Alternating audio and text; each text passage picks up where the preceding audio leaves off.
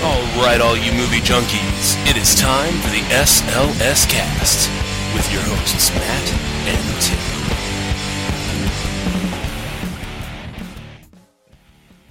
And welcome, everyone, one and all, young and old, old and young, and all that other bullshit, to episode 96 of the SLS cast. Yes, ladies and gentlemen, it is the Messier M96 episode of the SLS cast because Messier M96 is the brightest member of the Leo 1 group of galaxies, which is therefore also called the M96 group, and also includes M95, M105, as well as a number of fainter galaxies.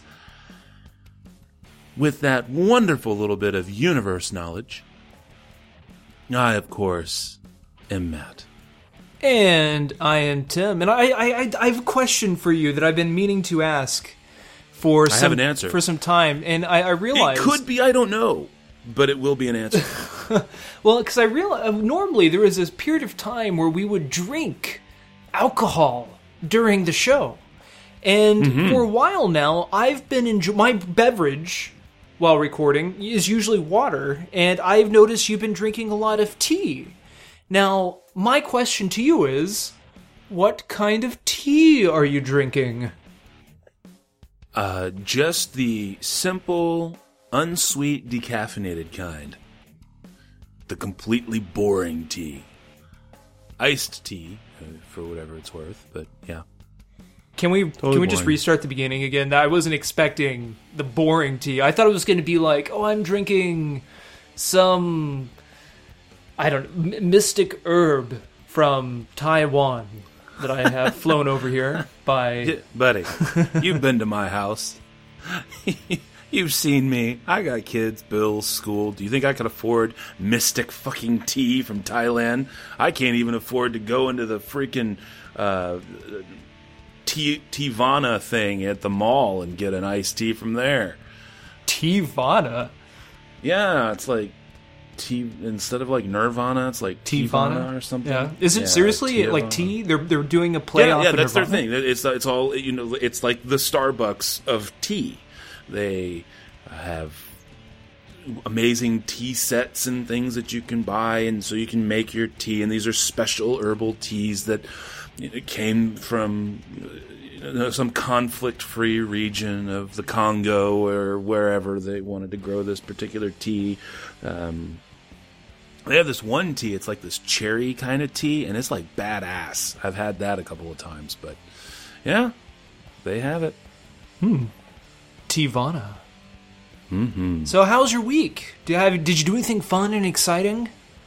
Uh, no, just cramming for tests. We got midterms and stuff going, and losing my mind. Too much stuff going on, stressing out.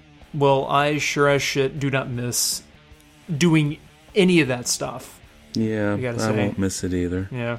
I mean, I feel bad in saying that I had a pretty entertaining week. Though you don't have to feel bad. Tell us, regale us, if you will, favor us even with the stories of your fun week. Well, it all started on Saturday when we decided to go to a bar to enjoy a two and a half to three hour long baseball game. It was the Giants versus the uh, Washington uh, uh, red red yellow back skins whatever no uh, washington nationals yeah that's their baseball team washington nationals the non-offensive washington team and the Nationals were gonna were gonna win. It was one to zero until the ninth inning, and the Giants came and tied the bitch up, and the game went on for another nine freaking innings. It was tied for nine freaking innings. They basically played two games, a six and a half to seven hour game. That is insane. Now, to be fair, I we didn't stay for the entire game. We left pretty much the bottom of the ninth inning because we uh, we ended up getting uh, well, we didn't get anybody could show up, but at the Egyptian Theater, which was just right down the street from where we were uh, watching the game, uh, they were doing a screening of the the brand new remake of the the town that dreaded sundown, and this is a Blumhouse uh, Pictures movie. These are the guys that do the Paranormal Activities, the Insidiouses, you know, the James Wan horror films, and also uh, the guy who Ryan Murphy, who's best known for American Horror Story now. Uh, he was a producer of this movie, and so we thought, hell, man, this is awesome. This is a cool experience. He gets to go see a, a, a screening of of a cool horror movie in October, or what you think is going to be a cool horror movie in October. And they did a Q&A, which wasn't that all exciting, but, you know, whatever. And uh, so that was fun. Yeah, I got to see The Town That Dreaded Sundown. And I got to say, Matt, so the movie doesn't open up till October 16th. I am very interested in your review of that movie because I think it could be another hobo with a shotgun. I'm sure that our uh, special listener is clamoring for blood at this point, since you know we haven't really gone at each other's throats in quite some time, so to speak. Oh, that kind of clamoring for blood. Let's say we're about to talk about uh, Dario Argento movies, which has a lot of blood in it. yes, they, yes, they, yes, they do.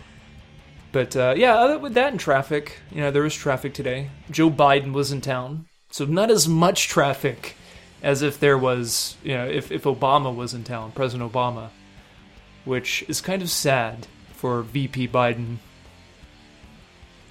Doesn't cause that much traffic. Sad face. That's actually a good thing, right? It's a good thing for me, but you kind of wonder if that does something to his character. It's like, oh god, I want to I want to cause traffic jams. I want to be that popular. I mean, that does. I th- wonder if that means that he doesn't have that much security on him, which could be could be a thing. Nah, maybe probably not. I mean, you got to remember that the VP is overall just a figurehead. He's there to break ties in the Senate.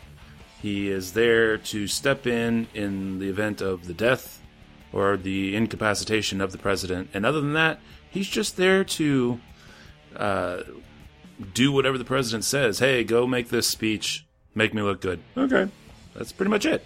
Um, I think in terms of not affecting the common man so much with said dignitary duties and everything, actually probably makes him more favorable uh, because he's not impacting people's lives as much. He's not making people late for work. He's not tying up things till the end of the world. And just like when most vice presidents make some kind of gaffe or some kind of uh, issue that arises, they're generally more likable because their position is not in really in, in any kind of seriousness to be taken. So, eh, I think he does just fine. we didn't need your logic right now, Matt. Fine. Leslie Knope loves him. Does that help? I don't. You know. Oh, that's true. She does. I got to get back into watching that show. Got to get to it. It's the last thirteen episodes. Ever? This is the final season. Really? Yep. Oh, I didn't know that. It is. Now that Chris Pratt is becoming a, a thing now, or has become a thing, I'm telling you what. Yeah. JP4, JP4, just wait. Apparently, he bulked up for that uh, that flick. It, it wasn't for uh, Guardians of the Galaxy. Well, I mean, he he kind of looked the same ish in Guardians of the Galaxy. I mean, he definitely, uh, I mean, oh, dude. toned out. You got to look at some before and afters, man. They've got some stuff from like season three, season 4 Uh-huh. of Parks and Rec, and it's like someone. It, it- I mean, it's like someone took Chris Pratt of today and had him swallow the Stay Puft Marshmallow Man. Well, yeah, Seriously, because he he made money. Was, He's Homeboy making was money. heavy. Yeah, He can afford Homeboy a personal trainer, heavy. That's right. or I can't afford it to work out. There you go. Yeah, All right, so fun and exciting things. I got to tell you, fun and exciting things. Yeah, this is definitely. I'm sure people are not nodding off at this point. No. I, I guess shall we go ahead and get to the to the to the news then? The menus. The menus. Manamana. Manu menus. News. Manamana. News. That's the new intro. Didn't you know? Oh, it worked. I guess it is now. All right, for real. Here we go. It's the news.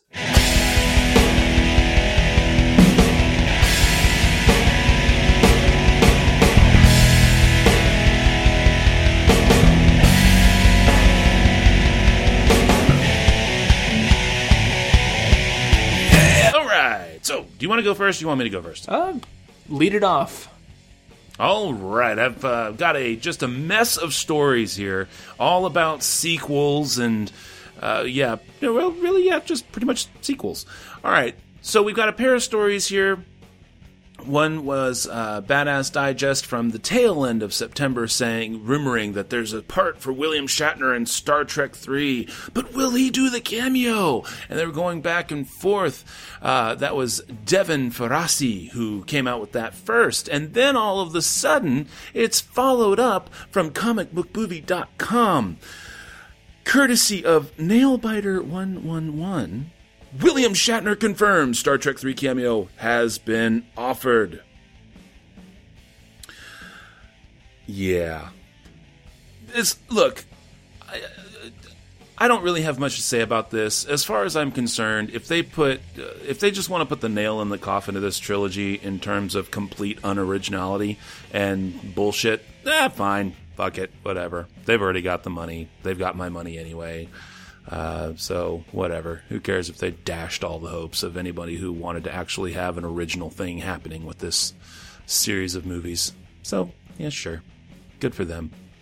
Go William Shatner. And it's not anything against William Shatner. I, I personally think he's, you know, re- really funny. Um, he was nice the one time I met him uh, in real life, and um, you know, whatever. So go for it. I just think it's kind of a shame. If they were going to do it, they should have done it in the first one. And there were rumors that he had an opportunity but screwed that up. I don't know. So, anyways, uh, so that's that for the Star Trek uh, three movie. Turns Wait, out when did Ridley you meet Scott. William Shatner? Oh gosh, at a Star Trek convention in Portland, Oregon, in '97. Really? I think. Yeah. Did you dress up? Do you have a picture wearing of you wearing a uh, a, Starfleet No, outfit? I have never dressed. I have never dressed up. Really? I am not that kind of a fan. I don't do the cosplay. I've never done the cosplay. Don't see myself doing any cosplay in the future. I am a fan of the movies and the universe as a whole. Um, I like the geeky stuff in terms of comic book movies and sci-fi stuff and things like that. But no, not. I don't go that road. If there was one thing that you would consider cosplaying, what would it be? Oh golly gee. Does Peter Griffin count? I think I could cosplay him pretty good. How about characters that people actually cosplay? Like it's like a thing to cosplay. Oh my goodness. Um, I don't. Okay, well, there's I can't think of the guy's name, but uh, one there's this one really funny guy in the Bleach anime series, and he's got a mason chain as as his specialized weapon, and I always wanted to be him if I could have been him. So I just can't think of his name. It's been so long since I've seen it, but yeah, I would probably do that guy from Bleach. People who watch the anime will probably know who I'm referring to. And Next year, Matt. Uh, next yeah, year maybe. at the Comic Con in Dallas is your year to cosplay. maybe, maybe. But at any rate, no, I met him. Let's see, I met him in. Okay, so my buddy Jeff, his sister worked at the Marriott that this thing was at, and she was like in guest service or something like that. And so we got to get in free because of his sister letting us in through like, you know, the back doors or whatever. And we were just doing our thing, wandering around, whatever. And then when we were going out, we went out the back area to like the loading dock section. Um, and we were outside smoking a cigarette. Uh, and this guy comes over and says, Hey, how's it going? So I said, Hey, how's it going? And then he leans over to Jeff and says, Hey, can I get a light? And so Jeff says, Sure. And then it's at that point that it dawns on us that this guy looks familiar, and we look over and it's and it's William Shatner. So, yeah, got to smoke a cigarette with William Shatner. Nice. Yeah. That is the least geekiest like meet and greet that I think has probably ever happened at one of those Comic Cons or one of those conventions. So yeah, it's, you know, like I said, so he was nice then. I mean, I, I was very impressed with myself for not geeking out, all you know, but uh, and maintaining my cool. but uh, For some so- reason, I can see you going like, "Hey, uh, I know you're smoking that uh, that Swisher Sweet, but can you sign my boob?" no, I was still young and thin and good looking back then. This was '97. This was almost 20 years ago. I didn't have the man boobs to sign then back then. so, yeah. That's kind of something you want to ask him. Like, have you ever signed a man boob? I'm pretty sure the answer is no. Yeah, if we ever get to ask, interview famous people or whatever on the show, that has got to be one of the one of the James Lipton questions we have to ask every single guest. Have you ever signed a man boob? See what they say. Sure. Okay. Okay, c- carry on, carry on before I say something else. Microphone mute. Nice. Okay. Uh, let's see here. From uh, uk.yahoo.com, or basically Yahoo Movies UK, uh, courtesy of Ben Falk, Ridley Scott updates on Prometheus 2 and Blade Runner sequel. This was an exclusive for them. Uh, let's see here. So, um, they were talking about him about all the stuff he has going on, but then they say while he may have while he may be in the midst of pre-production on The Martian starring Matt Damon, work on the second Prometheus movie is also well underway. Quote, right now as we speak it's being written. I've had 15 drafts evolving. I definitely want to do that again because I really enjoyed doing Prometheus, end quote there. Um Let's see here. Now, this also ties into another article from Nailbiter111, courtesy uh, courtesy of Nailbiter111 at comicbookmovie.com, where he says Xenomorphs won't be in Prometheus sequel.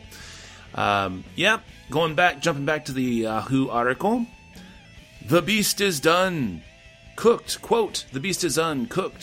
I got lucky meeting Giger all those years ago. It's very hard to repeat that. I just happened to be the one who forced it through because they said it's obscene. They didn't want to do it, and I said, I want to do it. It's fantastic. But after four movies, I think it wears out a little bit. There's only so much snarling you can do. I think you've got to come back with something more interesting. And I think we found the next step. I thought the engineers were quite a good start. End quotes there.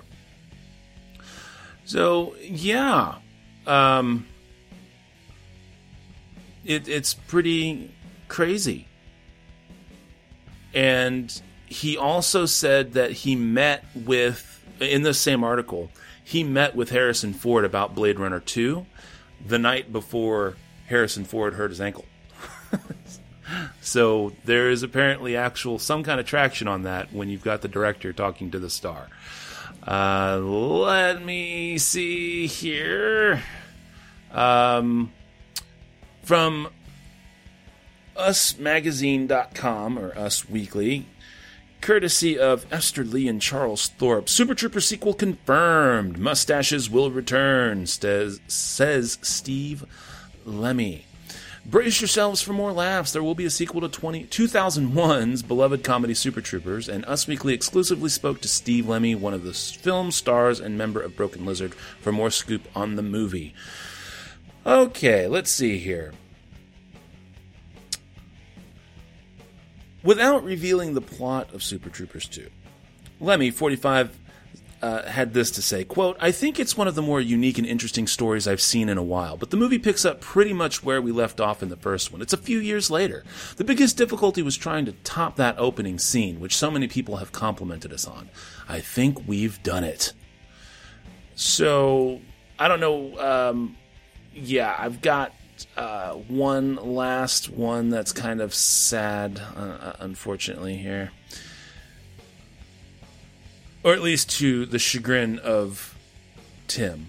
From CNN.com, courtesy of Todd Leopold 23 Jump Street is a go. Yeah. It I mean, it's just basically saying that it's happening. There's no other details other than it's been officially greenlit. So, any any that's and that's all the sequel news that I have right there for you, covering all those wonderful sequel things. Tim, do you have anything that you'd like to jump in on about 23 Jump Street or the next Super Troopers or perhaps Xenomorphs not being in the next Prometheus movie or your thoughts on people conversing about a Blade Runner sequel or maybe Shatner's appearance in the third movie, the third Star Trek movie? No. All right. Well, then go ahead and lay it on us, sir. I don't really have much to say about it either. I just, I mean, th- these things are happening. The traction is there, and I'm, I'm not sure what to make of it other than. Yeah, it's just all. I, I mean, I've mentioned this before. It's just all freaking hearsay. I mean, not hearsay, but like, how many times, how many, how often have we heard of them making somebody making a sequel or a follow up to the movie, and they they always say, "Oh, it's gonna be, it's gonna top the last movie," or "This is gonna be better," or "This is gonna be the best," and yada yada yada, and it underperforms, you know, and that's why I hope Super Troopers two is as good or possibly even better than the first one. And I have to admit, I mean, the the opening of Super Troopers is brilliant. I mean, you can watch it multiple times and still get a kick out of it. First off, for me, Robert Downey Jr. gave an exclusive interview to Deadline where they talked about him turning 50 years old, his current wife. Uh, he has a little baby now. Uh, and it's a good, like, uh, I think like a 10 page article here, and it's quite interesting. But I do want to mention a, a few things that unfortunately pertain to Iron Man 4. But it's very it's it's just very interesting and i hope this is something again i mean this is even hearsay but two things that you would never expect to hear in the same sentence or put together and now that you've heard it you will want it to happen and i'll get there in a second but it says this deadline uh, had this to say i've read you said that you don't want to do another iron man 4 Though it seems smart business to keep that franchise character beachhead even just for the Avengers installments. But you've made your fortune, and you're an artist. What is your relationship with Iron Man going forward? Robert Downey. That's all being talked about on a bunch of different levels right now. To me, it comes down to what's the half life of people enjoying a character. It's different on TV, where you expect the longevity over seasons while movies get a two to three year break. Marvel keeps stepping up its game, and I appreciate the way that Kevin Feige and all the creators there think. They are as in the creative wheelhouse as any great studio has been at any point. So it becomes a matter of at what point do I cease to be an asset to what they're doing?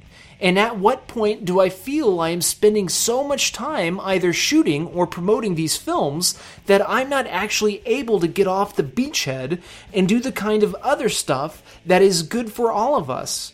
Each one of those movies is spread over two years, and some people fit other things in. But I'm not 42. I'm turning 50, and now I'll have two small kids instead of one grown one, and eight Team Downey projects with people who are imagining I'm just spending Warner Brothers' money out of vanity, but that I'm taking it seriously. It all has become this thing that has to be figured out. It has come to a head right now, where the points of departure will be. Deadline. We have written often suggesting that Mel Gibson be given another chance in Hollywood after atoning for the regrettable things he said a while back, when studios were reluctant to hire you and there were exorbitant insurance premiums, he put you in a movie, took care of all that, and helped you when you needed it. As Hollywood's best example that not giving up on a talented person can result in redemption, can you make a case for why he should be back directing and starring in movies again? Well, first off, this is Downey. He has changed so much. Nobody should make a case for somebody who just wants forgiveness but hasn't changed. But he's a fundamentally different guy. I think it was just the very worst aspects of people's psyche being treated as though they were the blanket statement about a person. But honestly, we are talking about a competitive business, and all it comes down to is this. Because he is so gifted as a storyteller and a director, I don't know that he requires some sort of mass forgiveness. He has changed, but at the same time, he's still Mel. And he and I are so similar in so many ways. Rob Downey Jr. goes on from there and he ends that little paragraph with uh, We're writing this thing right now. Yucatan. Deadline then says, That's the project Steve McQueen developed for himself. Downey, yes. And I'm like, God, if I could find a part for Mel. But he also likes to do his own thing, and sometimes he goes out of his way to do the unexpected. Sometimes with these things, it becomes a matter of time, and it seems like it's getting a little bit old to hold a grudge. Deadline, true. But the year he made Apocalypto, I didn't see a better movie, and he was ignored and hasn't directed since. Marvel badly wants Iron Man 4, and you said that you aren't doing it. How about the idea you'll do that movie if Mel directs? Downey. Correct. Deadline. Is that our headline? Downey. Why not? The movie would be bananas. End all quotes. What do you think, Matt? Would you like to see a Mel Gibson directed Iron Man 4? Sure, absolutely. I would watch that. There you have it. Do it, Mel. Be interesting.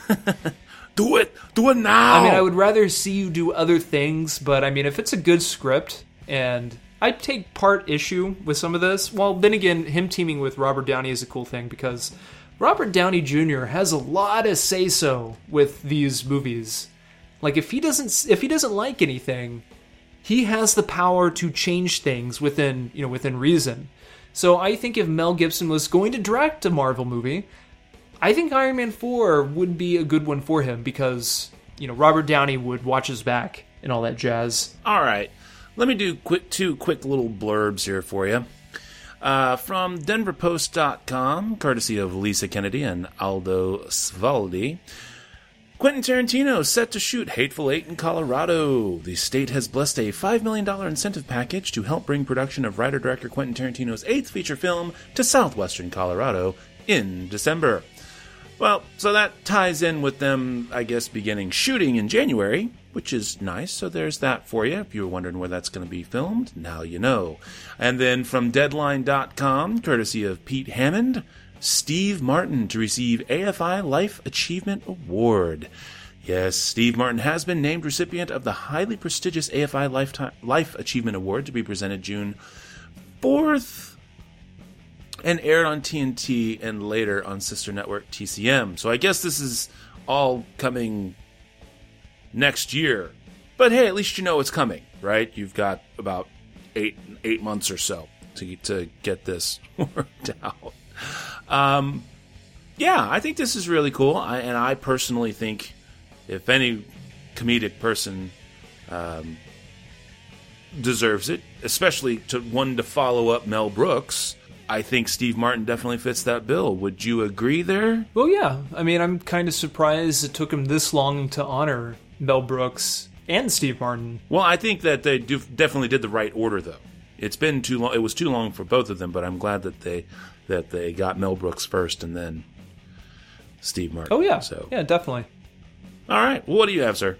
All right, okay. Next up for me, um, we all like Christopher Nolan.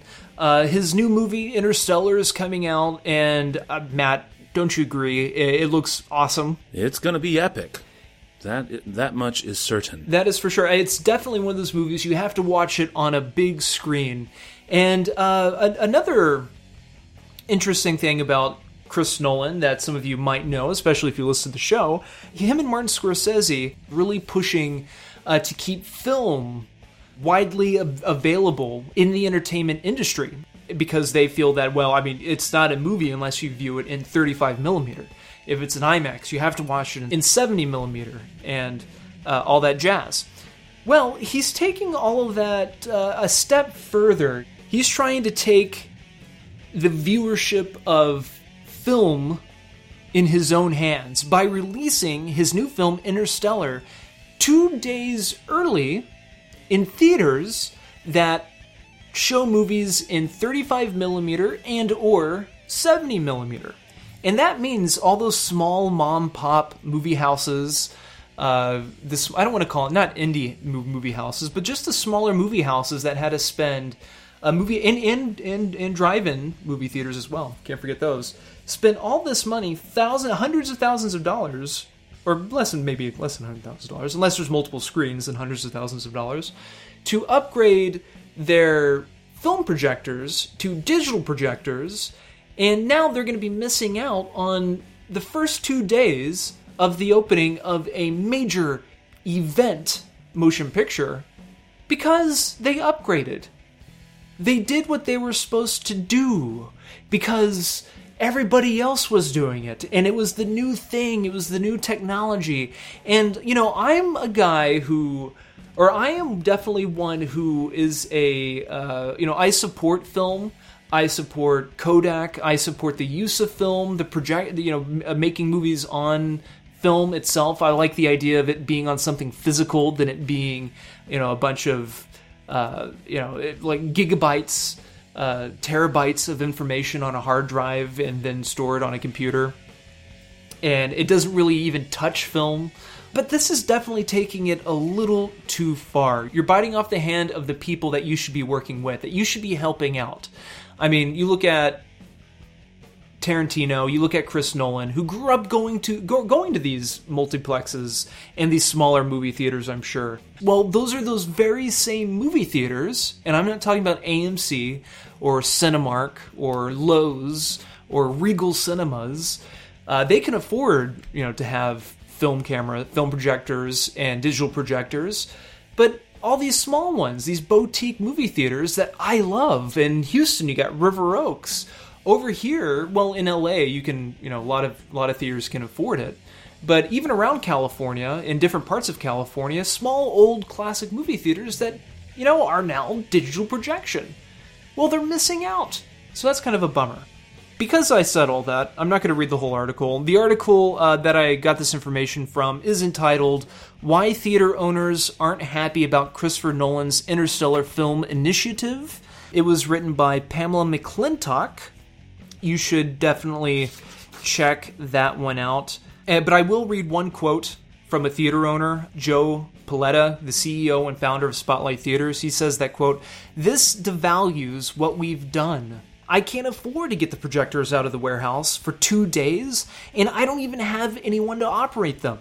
End quote. There you go. All right, well, I'm going to go ahead and wrap up my news with uh, some interesting information from horror-movies.ca. Uh, it's labeled as horrormovies.ca, but I like to make sure people know where the address is. Yeah, courtesy of Jason McDonald, I Am Legend reboot in the works. Well, it would seem that Warner Brothers thinks the world is ready for more legendary action. Deadline is reporting that Warner Brothers is pushing forward with an I Am Legend reboot after acquiring a script from an entirely different project. This one took an interesting path to production. Here's how it went down according to Deadline. Quote, Warner is retrofitting A Garden at the End of the World, a spec script that the studio bought back in April from Gary Graham, who was working at the Apple store in Midtown Manhattan when he posted his script on the Blacklist website and got the attention of CAA and manager Brooklyn Weaver. End quote. Graham's script was described as a sci fi version of John Wayne's classic film The Searchers. However, as Warner Brothers executives started comparing Graham's script to the I Am Legend property, they realized that they could use his story as a platform for a reboot of the property, provided, of course, that he made a couple of adjustments to his story. What do you think, Tim? Cool? Good idea? Bad idea? Should they just go back and just do the damn book? Or do you like how this is kind of coming together to make for a very interesting film? It's cool. I mean, I like the idea of, you know, just a normal guy wrote a script and it got picked up and, you know, he now has an agent. So, a fresh take on handling stale properties. Well, right on. Okay. Well, that wraps up the news for me, sir. I do want to mention one more thing because it'll be oldish by next week. I'm sure there's going to be more to it. Uh, but it's Netflix. We talked about a couple, or last week, that Uh, Netflix did a deal to uh, to distribute the new Crouching Tiger, Hidden Dragon sequel, and that pissed off a whole lot of theater owners. Well, within a week after announcing the uh, the partnership between Netflix and the Weinstein Company, they also announced that they were going to have a partnership with Adam Sandler and Happy Madison Films, where they were going to distribute four Adam Sandler movies. And this is an article entitled Netflix's Ted Sarandos explains Adam Sandler Crouching Tiger deals putting our money where our mouth is. This is written by Greg Kilday, and this is a THR, the Hollywood Reporter.com article. It's another media article, and it's a really good article, so I'm just going to paraphrase or just go over a few things real quick since we're running out of time. On September 29th, he announced a deal with the Weinstein Company to finance the sequel, The Crouching Tiger Hidden Dragon, The Green Legend, which will premiere on Netflix and IMAX theaters on August 28th, 2015. The backlash from theater owners arrived swiftly, with exhibition giants Regal, AMC Theaters, and Cinemark saying that they wouldn't show the film on their own IMAX screens. Then, the following day, Sarandos announced an even more ambitious pact a deal to make four starring and produced by Adam Sandler movies. All four movies will debut exclusively on Netflix. Having dropped these two bombshells, Sarandos explains how Netflix's growing global imprint has influenced the decision to begin producing original movies, why Sandler was willing to forego theatrical release for the films, and how exhibitors resisting change have all reacted in lockstep. So, why did you approach Adam Sandler? The more global we become, the more access we have to global behavior data so we can see what people are watching all around the world. It's just a good article. Yeah, just check it out. Again, Netflix's Ted Sarandos explains Adam Sandler Crouching Tiger deals putting our money where our mouth is. Uh, they go into detail about why they chose uh, Adam Sandler, why they approached Adam Sandler. And they also mentioned something interesting uh, where they asked him if it's just going to be four Adam Sandler comedies or are they going to do some drama as well. And Sarando said that we anticipate they will be Adam Sandler comedies. We'd absolutely be very open and thrilled if he wants to make more serious roles in some of the projects and could extend beyond the four films to accommodate some of those films as well, which is pretty cool. But the article ends on something kind of interesting here. They say that there's a general consensus that movies on Netflix and other paid services are old because they are.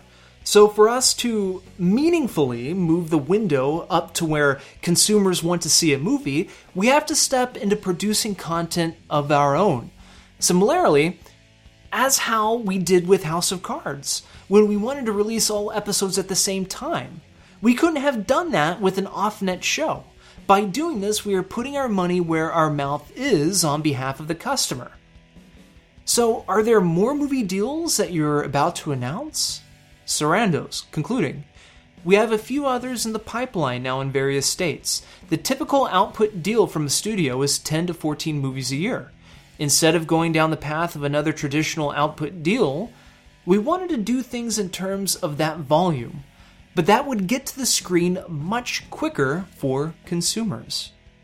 End all quotes. I don't know if it's past its prime to have Adam Sandler doing it, but I imagine with the home video market a la Netflix now basically being like the new direct to DVD market, I'm sure it'll do fine. So I guess it is now time for our next segment, which is, of course, Did It Age Well? Now, a motion picture so grand, so magnificent, and so vast, it spans 7,000 years. No way! Yes way! But it starts with Bill I'm Bill S. Preston! Who was Joan of Arc? and Ted, Noah's wife? We're in danger of flunking most heinously tomorrow. a force from the future, Can we go anywhere we want at any time? You can do anything you want. is putting history at their fingertips. Let's reach out and touch someone. They're traveling through time, How's it going, Royal Ugly Dudes? Put them in the Iron Maiden. Excellent! Execute them. Bogus!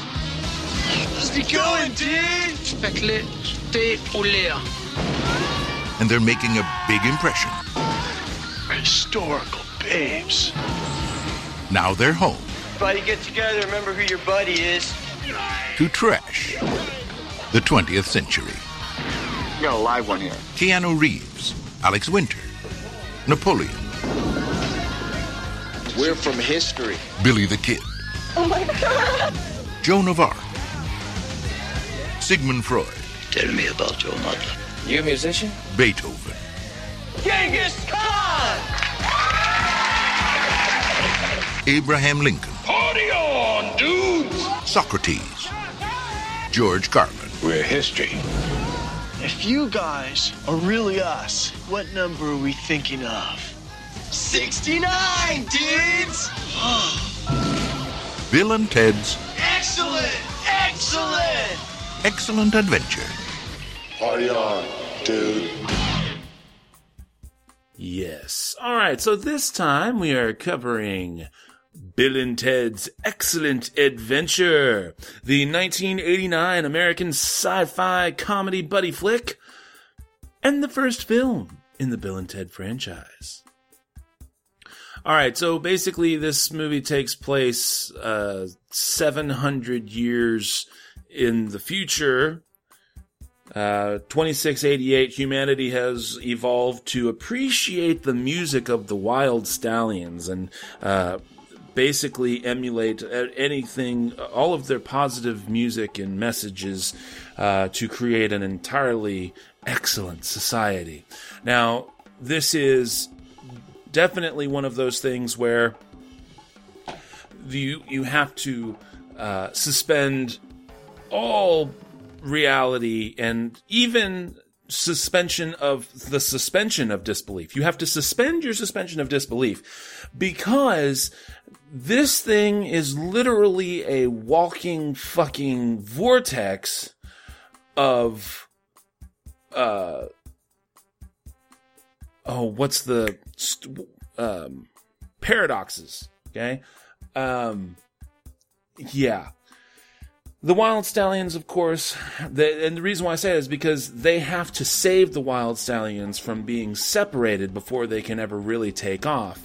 Um, because they're going to separate Bill and Ted by having because Ted's dad's going to send Ted to military school. Ted, of course, played by uh, Keanu Reeves, and Bill being played by Alex Winter. Um, so Ted's dad's going to send him off to military school if he fails his uh, year at school, and they're gonna fail their entire year uh, unless they can get an A plus in their history presentation for the school.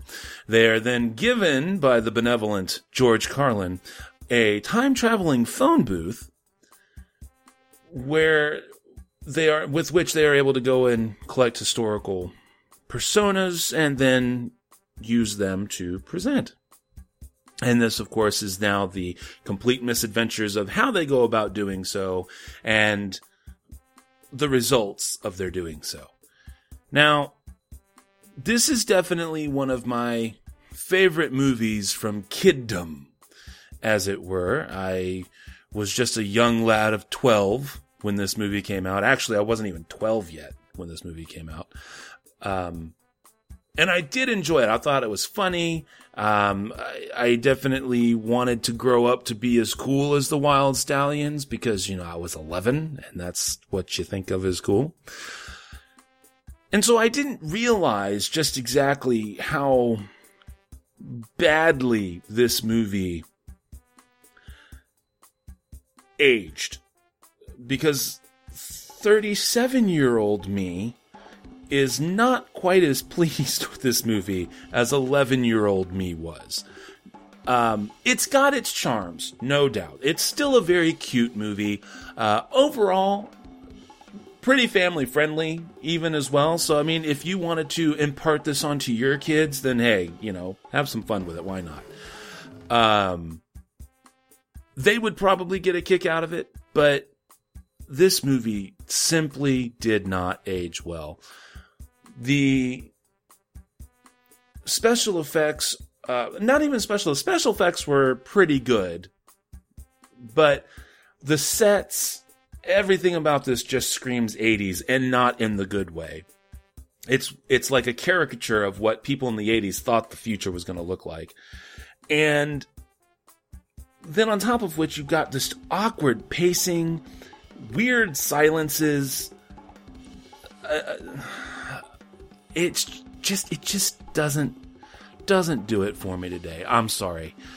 I think it's a nice trip down memory lane, but honestly, I would not take the trip unless you've got kids that you're willing to enjoy through their eyes. Outside of that, keep it a fond memory. This did not age well. Yeah, I will have to agree for sure. Bogus Journey will be very interesting to talk about sometime in the near future also. Because of what I remember of Bogus Journey, I remember I enjoyed that one uh, much more than the first one. But I, I really don't know what, other than the movie isn't funny, at least now it's not funny. I mean, the special effects are good. Watching it in high def now, I mean, the movie looks good. It has cool colors to it. As far as eye candy, it's okay. I mean, I, I, that's why if I were to give this movie a rating, I wouldn't completely hate it. I think I missed the boat. You know, this is one of those movies where if you had, if you watched it when you were younger, and you would watch it a lot of times, and you could quote it and all that jazz you can still probably enjoy it now because you have the nostalgic factor as a crutch. It's charming at times. You got these likable characters, and it's an interesting story, and you can tell that they were meaning well. Also, like what Matt said, it's good for families to watch, kids can enjoy it. It just gets old. There's the occasional chuckle, but there's not enough entertainment or laughs as there should have been. It seems like at the time, the effects and the kind of like uh, the pop culture references, you know, like the California living references, the suburban California living references, uh, just were, were probably enough for the audience to get past the story issues and the pacing issues because back in the day, everybody went to water parks uh, the mall was the thing, so the idea of all of these historical figures being all together in the first place they go is a mall or a water park would have been really funny in 1988. That was probably the shit. But now it's like a water park. I don't go to no water park. My swimming pool's a water park. You know, just stuff like that. You just it, it doesn't carry on to now. As much as I actually would I wouldn't mind if it did, to be honest. But when it comes down to it, I think I missed the nostalgia boat. It has long passed, and there is no getting on it. I can see it off in the distance, and it's sinking, and I'm not on it. Again, what Matt said bad pacing, and they're strange, awkward, you get that waiting around feeling until something next happens. But the next thing that happens isn't enough to really drag you along into a most excellent adventure, unfortunately. So I did not think that Bill and Ted's Excellent Adventure aged well. Well, there you go. So, sounds like neither one of us believed that Bill and Ted's Excellent Adventure aged well. All right, so that concludes Did It Age Well? And next week we're going to be having a discussions with Matt and Tim, or masterpiece discussion, whichever one you like. Um, we're going to be covering the block. It's an article on Blockbuster Video. Tim, why don't you go ahead and tell us what it is? The article is from Yahoo Movies, published on September 17th, 2014, written by Ethan Alter, and it is entitled Life After Blockbuster Catching Up with the Owner of Some of the Last Remaining Blockbuster Video Stores. And I know what you're thinking. There are, in fact, blockbusters around. Right on. Well, that'll be fun then. We can cover those uh, next week. I look forward to discussing that. All right, so that brings us to the movies.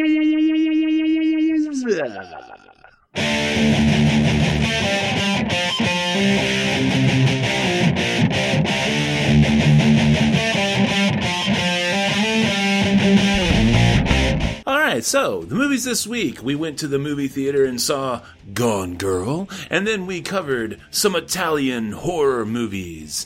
courtesy of the director Dario Argento. So we had uh, Tenebre, Deep Red, and Suspiria. Do where do we want to go first? Do we want to do Gone Girl first, or do we want to do the horror movies first? Oh, Gone Girl. All right, Gone Girl is coming up first. Now, this, of course, is the latest release. It is a, uh, it's an American, 2014, of course, American mystery thriller film. It's directed by David Fincher and stars Ben Affleck and Rosamund Pike. This is a movie. It is based on a novel of the same name uh, by an author named Gillian Flynn, and the novel is from 2012. The um, the movie does deviate from the novel. I have not read the novel, so I'm not exactly sure where. Uh, this movie Very covers slightly. Very slightly. Okay, uh, my my wife actually with her book club, uh, they did this book uh, two months ago, and so she was really interested to hear what I thought about the movie, and I've got lots and lots of good things to say about it. Now, this movie covers. Uh, it does a really good job of talking about media and how it portrays the reality of things that happen, as well as what marriages really look like from the outside versus how they are from the inside. And it centers around the disappearance of Rosal- uh, uh, Rosamund Pike's character. Uh, and she, her, her character's Amy, uh, because her husband, played uh, her husband Nick, played by Ben Affleck, is the chief suspect in her disappearance. Now, you can't really say much more about the plot without giving it away. So I am, as you guys know, I'm a very spoiler-free kind of guy when I do my reviews. However, for those history buffs out there, and if you're worried that you might even know by accident, I need you to simply mute for about three or four seconds here. I'm going to give you a second here to mute. Ready? Mute. Now, if you haven't muted yet, this parallels a similar true life story regarding Agatha Christie. Okay, so welcome back for those of you who muted. Now,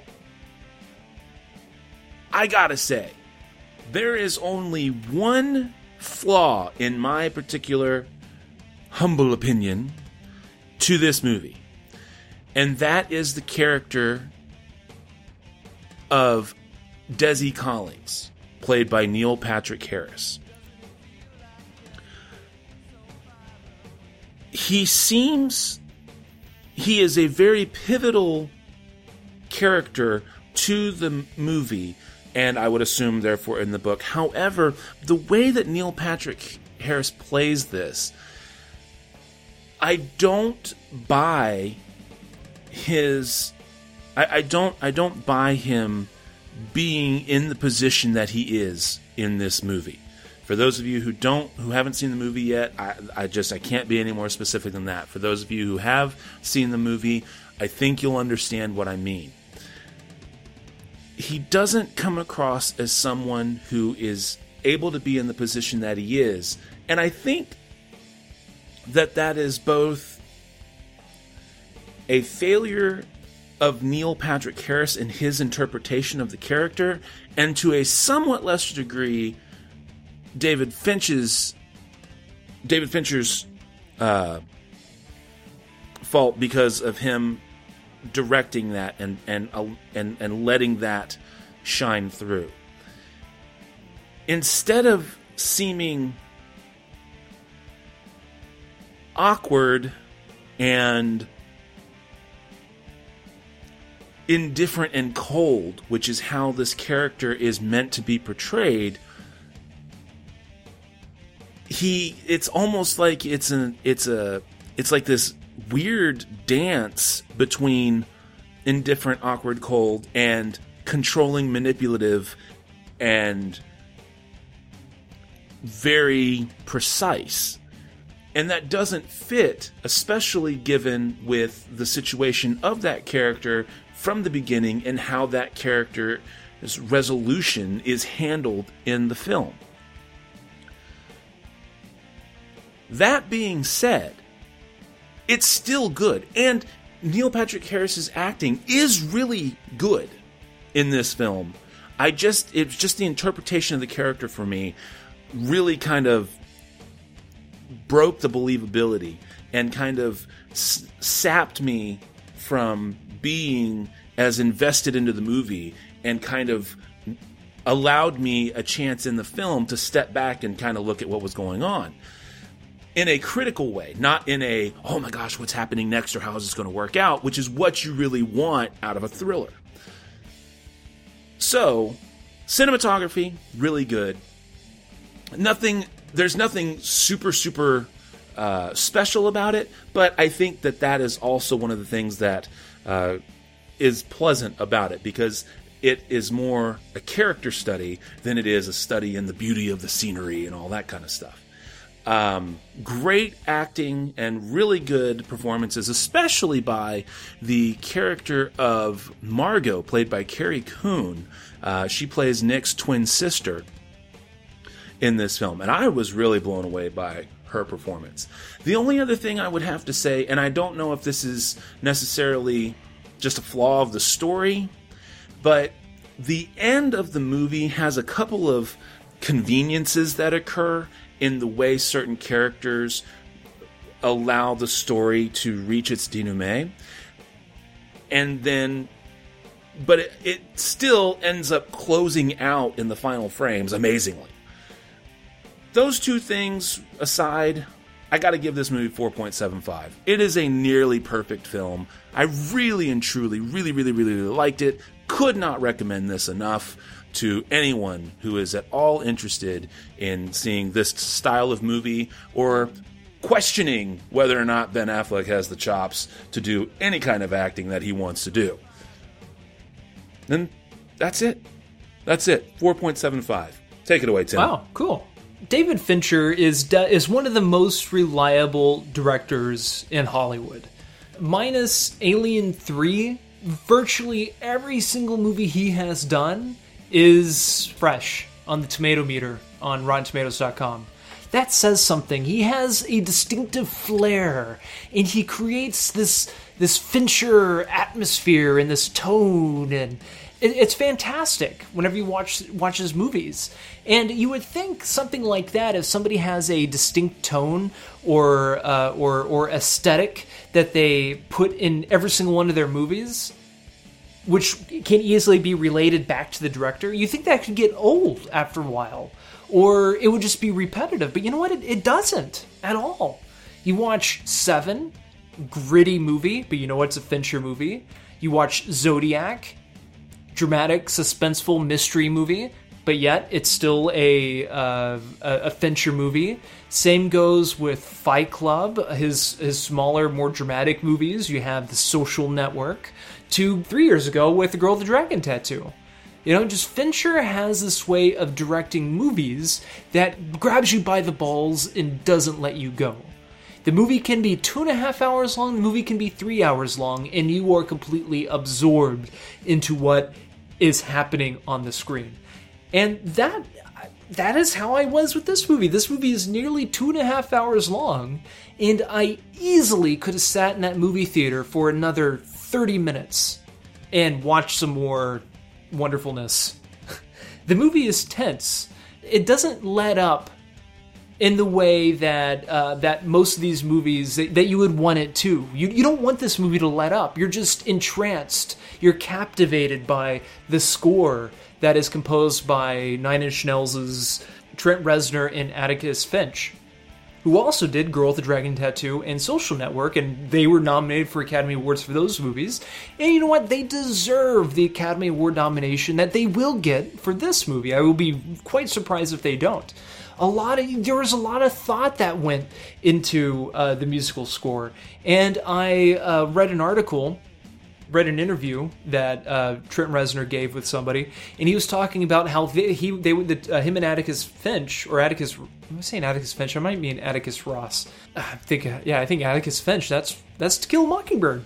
I think it's Atticus Ross. I was gonna say that that's Gregory Peck. Yeah, yeah, it's, uh, Attic- To Kill a it's Atticus Ross. Well, uh, Trent Reznor and Atticus Ross would spend hours talking to Fincher about the the mood, the tone and the mood, and what they wanted to convey with each scene, and what kind of sounds and noises.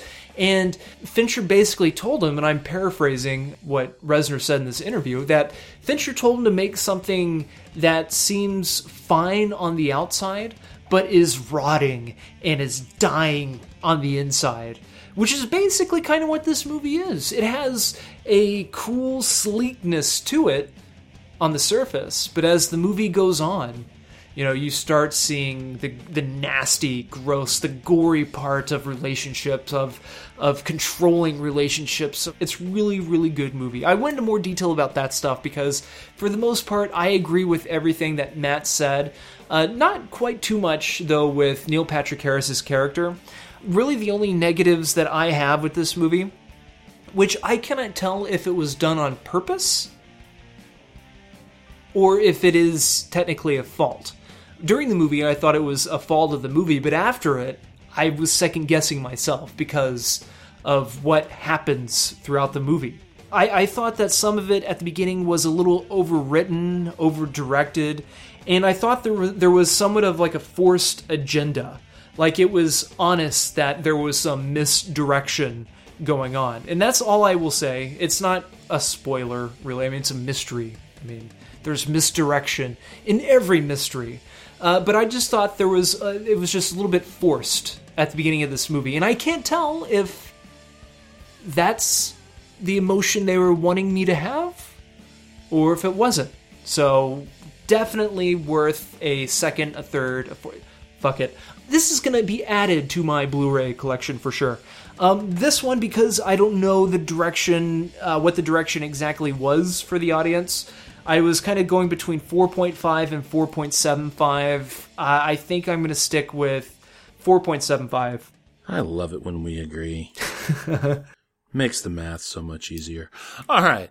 Uh, let's see. So that brings us now to the horror film portion of our film segment.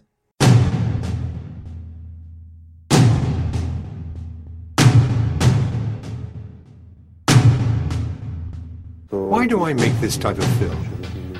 Why do I make films that are so cruel and disquieting? I must say, I often ask myself the same question. Because my imagination isn't all like that. As far as I'm concerned, Dario Argento is in a whole different category than other horror directors. It's hard not to like, you know. It's hard not to to like the colors and to get and, and to get drawn into his atmosphere. It's almost like you're being pulled into a painting. Dario's movies are like uh, bad dreams. You know, his movies have a very dreamlike quality, and uh, they're they don't follow the rules of, of real life. I like to laugh, to joke, to listen to music. So why do I do it? I don't know. Perhaps because it's the darker side of myself, the monster that's inside me. Sometimes it's nearer the surface, and it emerges and takes over all my other thoughts, my normal and more relaxed lifestyle. Sometimes I do have these strange ideas which disturb me and even frighten me. Thoughts that come from deep down inside me. Susie, do you know anything about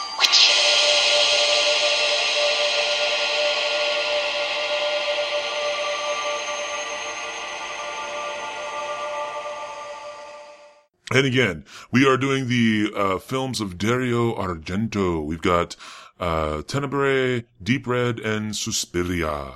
Now, where do you want to start first, sir? Let's go in uh, chronological order and start with Deep Red.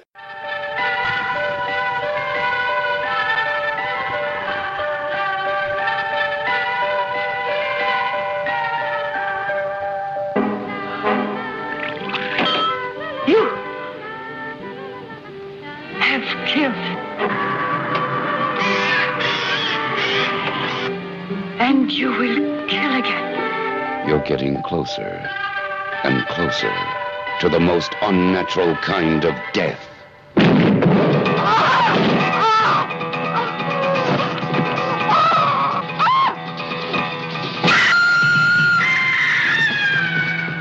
Beyond shock.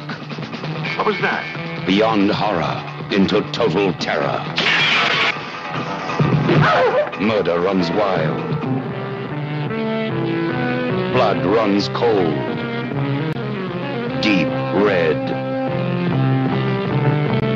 The conjecture is that an act of bloodshed was once committed in that house. What is it? Didn't you hear that? No, what was it? I don't know.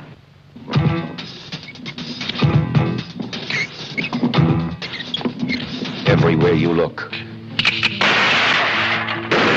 Everywhere you turn. Death is running with you.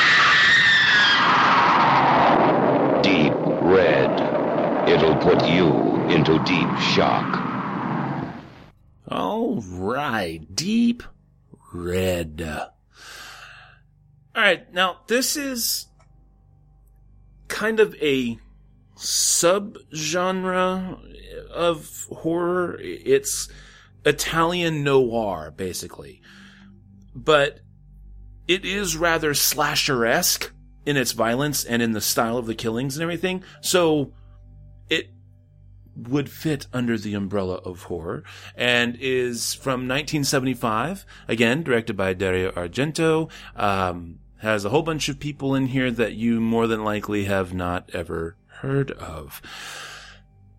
This one this particular music mus- music? Good lord. This particular movie it follows a music teacher who's trying to basically uh, investigate and solve a murder of uh, of a uh, of a chick that he he basically witnesses the murder happen and all of the wonderful who done it from there on that happens with people dropping like flies until the very twists and turns that reveal who done it and how did it really go down um of the three movies that we watched of his.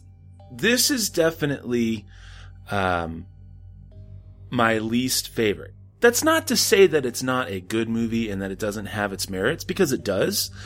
Um, but I really feel like you could see the progression of Argento as a director by going by by going this route and, by watching them in this particular order. I actually did not watch them in this particular order, but um, I would recommend that if you're going to get his movies, start going in chronological order. Uh, he has a very interesting way of having characters interact and using those interactions to do more than just push the story forward.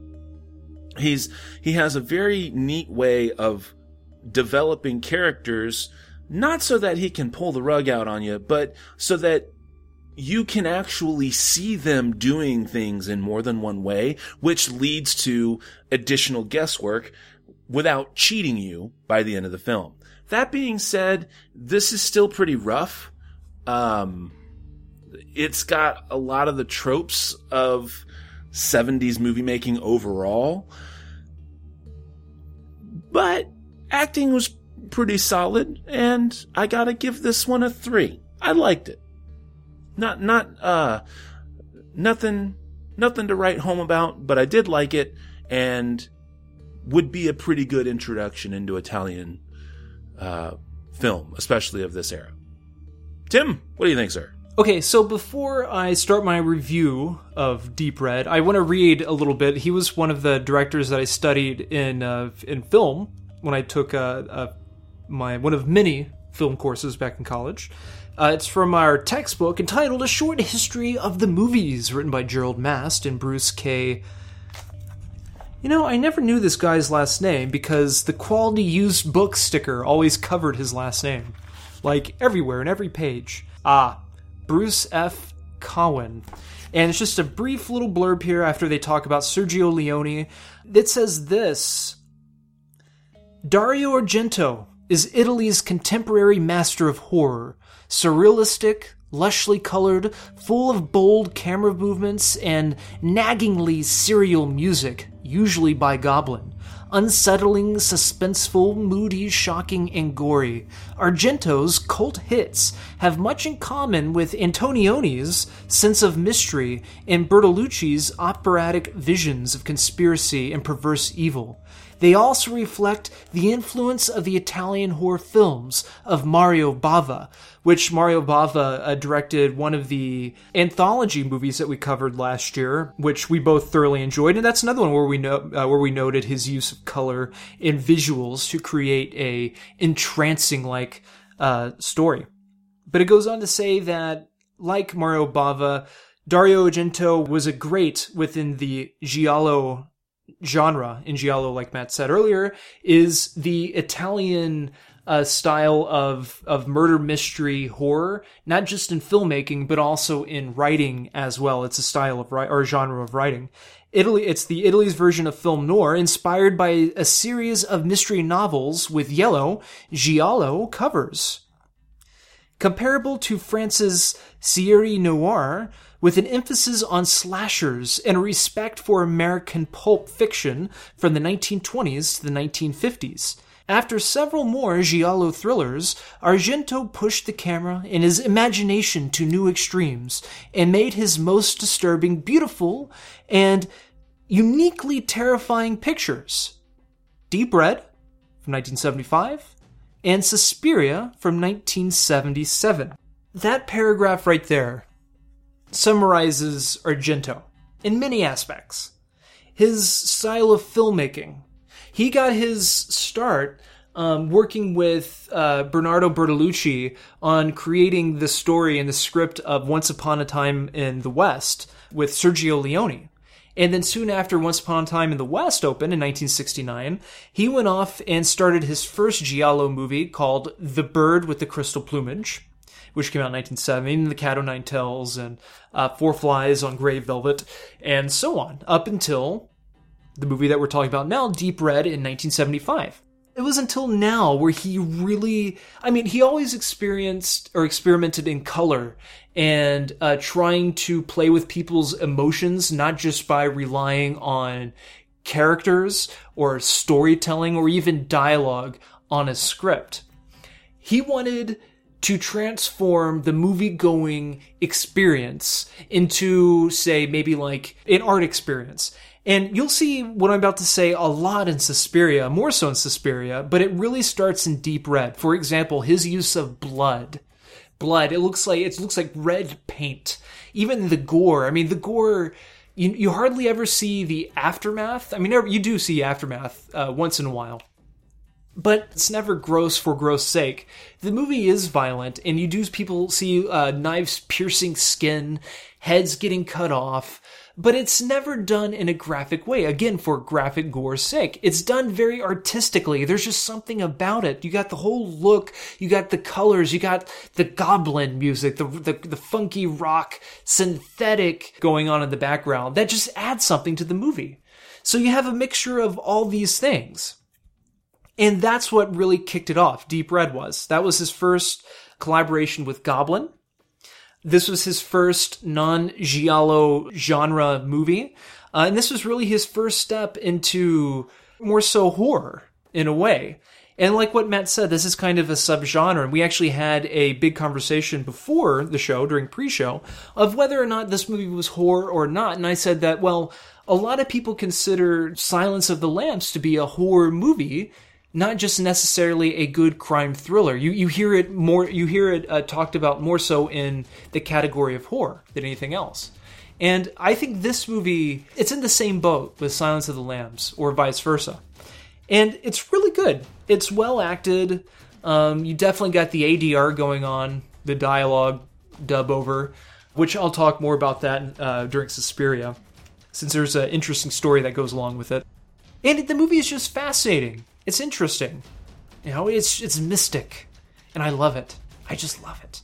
Now, whereas Suspiria to me is like the feeling of dread that you get from watching, say, like Evil Dead. To me, Deep Red is more like the subtle, sinister feeling. It's intoxicating. So yeah, Deep Red, 1975. I give this one 4.25. Always enjoyed this one. So then, moving forward chronologically, which I know that Tim was kind of bouncing back and uh, forth a little bit on already, but uh, nice segue into it. We have 1977's Suspiria. It's useless to try and explain it to you. You wouldn't understand. It all seems so absurd.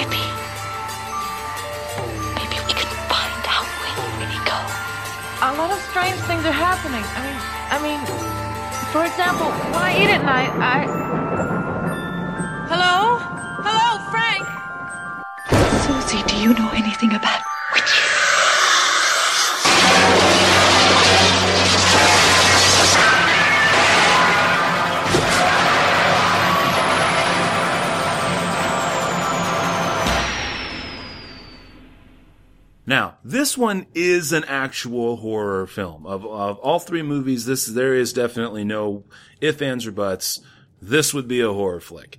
It, it's um, covers uh, basically the story of a of a ballet student named Susie who is put into a very interesting dance school that is not what it seems to be. yeah, I don't know if I necessarily want to say more than that about it. This one, however, is very creepy, lots of atmosphere, and definitely fits the. I honestly think that this one's up there with like the original Halloween uh, movies, the original um, Friday the 13th in terms of actual suspense, really trying to fit a narrative. Uh, younger people, not necessarily kids, but definitely younger adults um, in peril, and then clearly evil forces behind it all. So for me, I and I think this is something. Honestly, I think that other movies could learn from this one. I, I that being said, not having watched this any earlier than now, I can, you can see a lot of the you can you can definitely see some flaws in the filmmaking, but again, you already see the moving forward and the progression of Dario Argento uh, as as a director. I think he was able to tell a better story here, and I grant now, granted again it's a different genre per se, but even still, I think that he was able to get a better narrative pulled from the writing here. I like what he was doing with the actors and the actresses, and I think that the violence, especially, is thoroughly off putting. There's some pretty good gore early on in the film that, if you're not ready for it or not a fan of horror, you'll probably want to cover your eyes. Good thing I'm a fan of horror. Not anywhere near as much as Tim is. But uh, definitely good thing I'm a fan of horror because I could see how that might bother some people. Um, but even given how short the movie is, it's just a little over an hour and a half.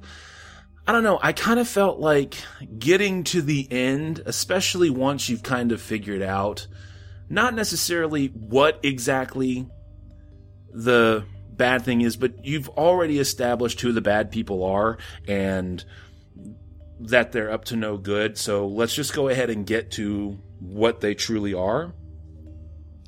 I really felt like it kind of drags, and it's literally like the back 20 minutes of the film. Not quite the last third, but definitely the back 20 minutes. Now, I think that they make up for it in the last five minutes of the movie. Holy crap, right? But it's just, I really think that they either could have done something different. I don't know that that's necessarily a combination of the writing and the direction, or maybe just the way that the story was written. Um, but I just felt like it dragged. That being said, still a good horror movie, better than Deep Red for me. Three and a half stars, and I know Tim said he was going to talk about it, but just as a uh, as a kind of you know disclaimer or whatever, even with the dialogue stuff where they're doing the dubbing and and everything like that, movies of this era for me, I completely overlooked that just because of the age of the film and the time. I don't expect and I don't mean it in a derogatory way, but I, I don't expect that the films made for an Italian audience 40 years ago were in anywhere in the same thought of good or bad by the American studio system in the same league. So the fact that they just did dubbing doesn't bother me at all. You know, I'm, I'm you know, as, as far as I'm concerned, in a lot of cases, that's more bad on the American studio system for not exposing Americans to better cinema than they could have. So, yeah. Three and a half stars for me. The movie is definitely dubbed. You can definitely tell, but one of the main reasons why they uh, the, the his movies are dubbed is because you'll notice that there are not only Italian actors in the film, but there is a heavy American presence and uh, an English, British presence in some of his films as well. This is according to the lovely cult actress Jessica Harper, which I'll talk about more in a little bit. She said in this is within the 25th anniversary DVD collection, which unless hopefully I really do hope Criterion Collection releases a Blu-ray box set of Dario Argento films because he definitely his movies definitely deserve the criterion treatment.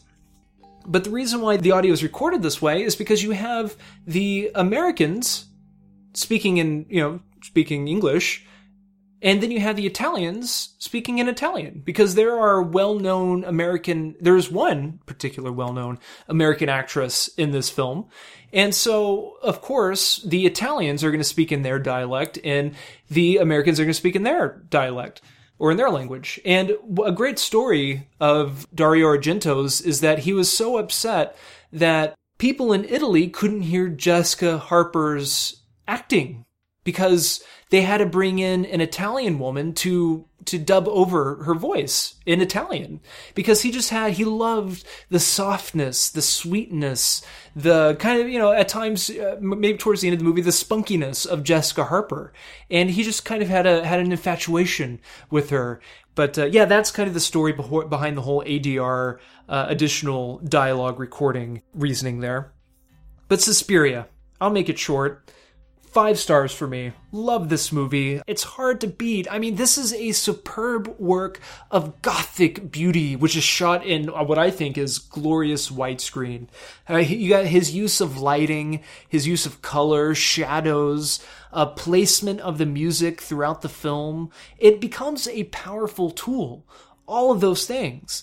And like what I said about uh, with Deep Red, where he uses all those elements, which trumps the storytelling and the characterizations. That pertains to this movie so much more. Loud music, the music is loud, but it works. It evokes an emotion. The the music, it's like with uh, I, hell, I can even uh, in a way compare this to uh, Trent Reznor's uh, score with Gone. Actually, all Trent Reznor's score. If you listen to it, the song might sound uh, sound like uh, you know the, the segment or the scene before, but there are these small little details, especially with the scene with the maggots. They add these little sharp notes throughout that at some points are, are quite subtle depending on the instrument. And it just really sends like a chill up your spine. It's cool. It's fun. I, I love it. Completely love it.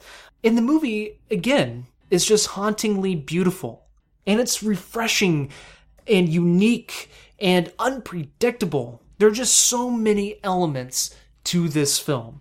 Five stars. Every I love everything from the look of it, the characters, the story, how the movie is presented, and again, cult favorite from movies like Shock Treatment and Phantom of the Paradise, which is another great cult movie from the 70s. Lovely Jessica Harper. What else can you ask for? Suspiria, five stars for me. All right.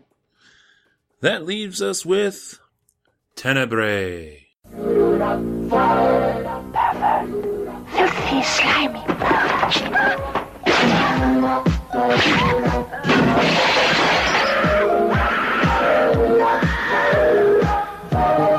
I've read all your books, Mr. Neal. The book deals with a murder committed with an old-fashioned open razor, right? This girl, too, was killed with a razor, and your book's pages stuffed into her mouth. Can I ask you something? Jesus.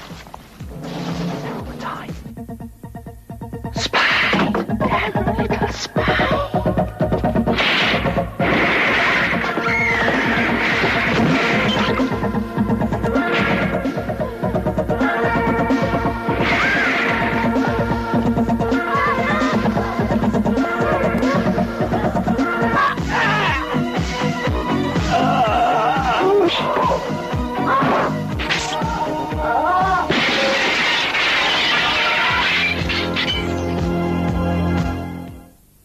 1982 return to the Giallo, Giallo, whatever it is, uh, style. This one is definitely more back. Giallo? You're definitely gonna. I'm sorry, Giallo. Thank you, Giallo style of um, filmmaking. This is really more or less a thriller. Again, you're back to a thriller. It's got a lot. It's got, I think, heavier slasher um, aspects to it, but I, this one I have a hard time, and this was kind of what started our discussion. I have a really hard time saying it's a straight up horror movie, but there are definitely slasher film elements to this, and uh, great thriller aspects to it, especially for the time. And you can definitely see again clear progression in this one. And while Suspiria is definitely a good, solid horror film, and clearly uh, Tim is enthralled with it. I felt this particular movie really showcased Argento's work and growth as a director and making a really good film. From the actual get go, you are seeing a movie that literally could have been a solid four star flick, uh, horror flick, horror style, thriller style flick in the States without question. I think this movie uh, and styles of this movie have been hashed and rehashed since 82 when this originally came out. Now, I was able to see this on Amazon Prime, but this is just the, it's just the edited cut. It's a 91 minute version. There's still a 101 minute director's cut, and then the original cut is 110 minutes. So good, good lord, who knows what we're missing out of the other 20 minutes because this movie is really, really good. And it has a lot, it's interesting because it has a lot to say about the way people thought about certain lifestyles, and it has a lot to say about the way people viewed sex then, um, and really discusses these things to a to an interesting degree, and satirizes them as well. It's this is there's a lot of stuff going on in this film. I think that in terms of the acting, um, the acting is really the, for me the only thing that keeps this movie from being a five star movie because it seems to me that the that the actors overall just seem to be trying too hard. Um, even still, the way that Argento gets these characters to come alive on the screen, to behave the way they do, is much more a credit to him than a detriment to the actors themselves, actors and actresses themselves, who aren't bad. I just kind of felt like everybody seemed to be overdoing it. I thought the writing was pretty smart for this one. Definitely, you get that uneasy feeling, of some kind of weird stuff happening and everything, and that's definitely meant to keep you wondering and kind of keep that intense feeling in your chest. And I think that that is definitely something that is missing more or less from Deep Red and is much more present but easier to do given that it's straight horror in Suspiria. But I really, I, it's just so smartly done here in Tenebre. It's, and I don't want to say anything more than that. It's, it, but other than, I guess I should tell you, it follows the exploits of a, an author who has published a novel dealing with murders and someone is using his books uh, and murders out of there to commit murders and now peter neal the author has to figure out what's going on. Um yeah i i don't know. I i really like this one. And for me this one is a four and a half star movie. My favorite of the three. And i really like the things that it has to say. Uh, let, let me rephrase that. I don't agree with the things that it has to say in terms of how it treats certain levels of sexuality and and the behavior of certain people, but I like, especially in the tone and the for its time, the way that it's told, and it really makes you think about a lot of things um, that you wouldn't expect from a movie of this style or from this time. So four and a half stars for me. Tim, bring us home, sir. Funny thing, this is actually the least favorite of mine, but it's a really good movie, four star movie for me. He, you can tell that he was really itching to get back to the giallo genre of filmmaking. I gotta say, I think maybe uh, one of the best things about this movie, at, by the end of it, you are completely satisfied. I mean, there is one kick ass kill shot at the end of this movie where right when it happens during the aftermath, you're like, wow, I am glad I watched this. I mean, just to me, that that ending scene is worth watching this movie. Now, uh, I mean, obviously there is more to this movie that makes it so good. Pacing, really good storytelling. Again, more a lot of elements to this movie. It works for a really nice, cleaner, but very rewarding movie of Dario Argento's. So, four stars for me. Awesome. Awesome. All right. So the movies for next week are going to be The Judge. So we'll be seeing that one in the theater. And then, of course, uh, we, we did a little bit of back and forth on this and culled from several different IMDb top horror lists and came up with the following three movies that neither one of us have ever seen and are definitely considered good, but kind of off most people's radar in terms of horror. Repulsion from 1962, Don't Look Now from 1973, and The Loved Ones from 2012. And I guess that does bring us to the end of yet another wonderful episode of the SLS cast, and time once again for the spiel. Spiel on. All right, well, with the exception of the horror music, which is brought to us by The Escalation and Echoes of Time, courtesy of Kevin MacLeod at Incompetech.com. All the other music that you hear is, of course, brought to us by our music partners, Cries of Solace. You can check them out at ReverbNation.com and Facebook.com, both slash Cries of Solace. As for us, of course, we are always the SLS Cast, and you can find us at SLScast.com. You can send us an email to the show at SLScast.com. You can even follow us on Twitter at the SLS Cast. You can follow me, Matt, on Twitter at NitTwit12345. You can follow the Yellow Brick Road and find Tim if you want through the internets and see if you can follow him on Twitter as well.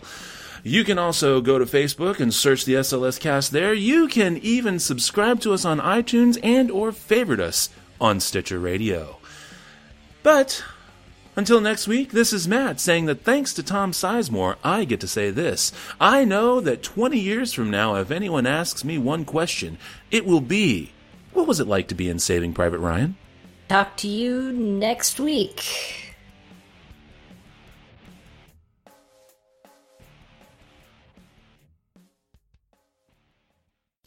Thanks again for listening to the SLS Cast with your hosts, Matt and Tim. Remember that you can find us at slscast.com, at the SLS Cast for Twitter, also on Facebook, and you can always subscribe on iTunes. Thanks again for listening.